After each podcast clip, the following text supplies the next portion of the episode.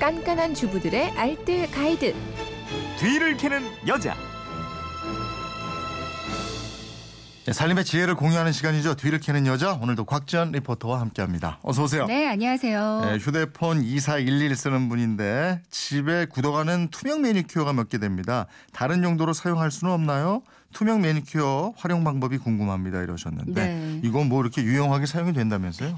여성분이라면 집에 투명 매니큐어 한두 개는 다 있으실 거예요. 매니큐어의 유통기한이 보통 한 1년, 2년 정도 되거든요. 이 기한을 넘기면 쉽게 굳기도 하지만 또 손톱에 바르면 그 손톱 특유의 선홍색을 잃을 수도 있다고 합니다. 네. 그러니까 유통기한이 지난 거라면 손톱 말고 좀 다른 용도로 활용해 보시는 게 좋겠는데요. 음. 그 중에서 투명 매니큐어는 실생활에서 정말 유용하게 활용이 가능하세요. 오늘 그 방법 하나하나 알려드리겠습니다. 음, 첫 번째 거부터 좀 알아볼까요? 네.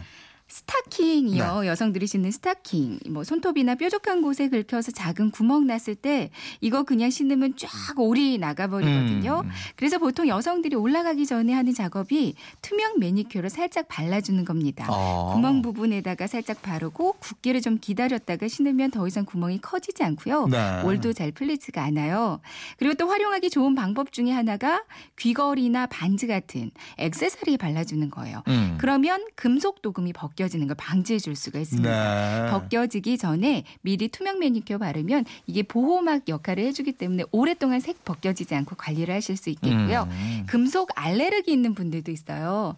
이 사놓고 착용하지 못하는 경우가 많은데 이때도 액세서리와 피부가 닿는 부분 있잖아요. 네. 여기다가 투명 매니큐어를 살짝 발라두면 겉에 한번 코팅을 해주는 거기 때문에 알레르기도 방지할 수 있고요. 음. 광택 효과도 있어서 좋습니다. 네. 또 다른 활용법은 뭐가 있어요? 단추에도 한번 활용을 해보세요. 어. 옷에 단추가 떨어지려고 할 때 발라주면 효과적이거든요. 네. 단추 달고 매듭을 안쪽에서 지잖아요. 음. 그 매듭 찍고 그 실 위로 투명 매니큐어 한 겹 발라서 코팅해주면 단추가 잘 떨어지지 않습니다.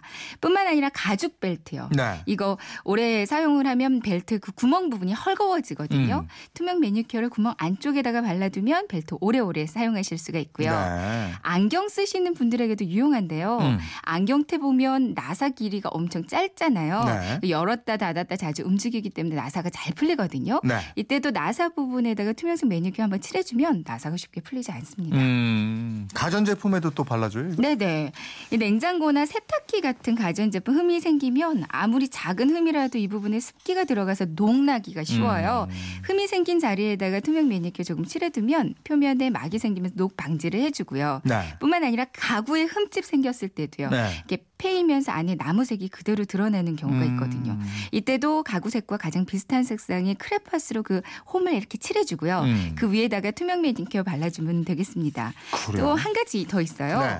돗자리에 혹시라도 담뱃불 같은 거 떨어져서 이렇게 검게 탔을 경우에 음. 빨리 탄 곳을 긁어내고요. 여기다가 투명 매니큐어 발라주는 거예요. 아. 그럼 탄 자국도 잘 안 보이게 되고요. 네. 그 자잘한 부스러기도 생기지 않아서 좋습니다. 그렇군요. 살림에 대한 궁금증 어디로 문의해요? 네, 그건 이렇습니다. 인터넷 게시판이나 MBC 미니 또 휴대폰 문자 샵 8001번으로 보내주면 되는데요. 문자 보내실 때는 짧은 건 50원, 긴 건 100원의 이용료가 있습니다. 네, 지금까지 뒤를 캐는 여자 곽지연 리포터였습니다. 고맙습니다. 네, 고맙습니다.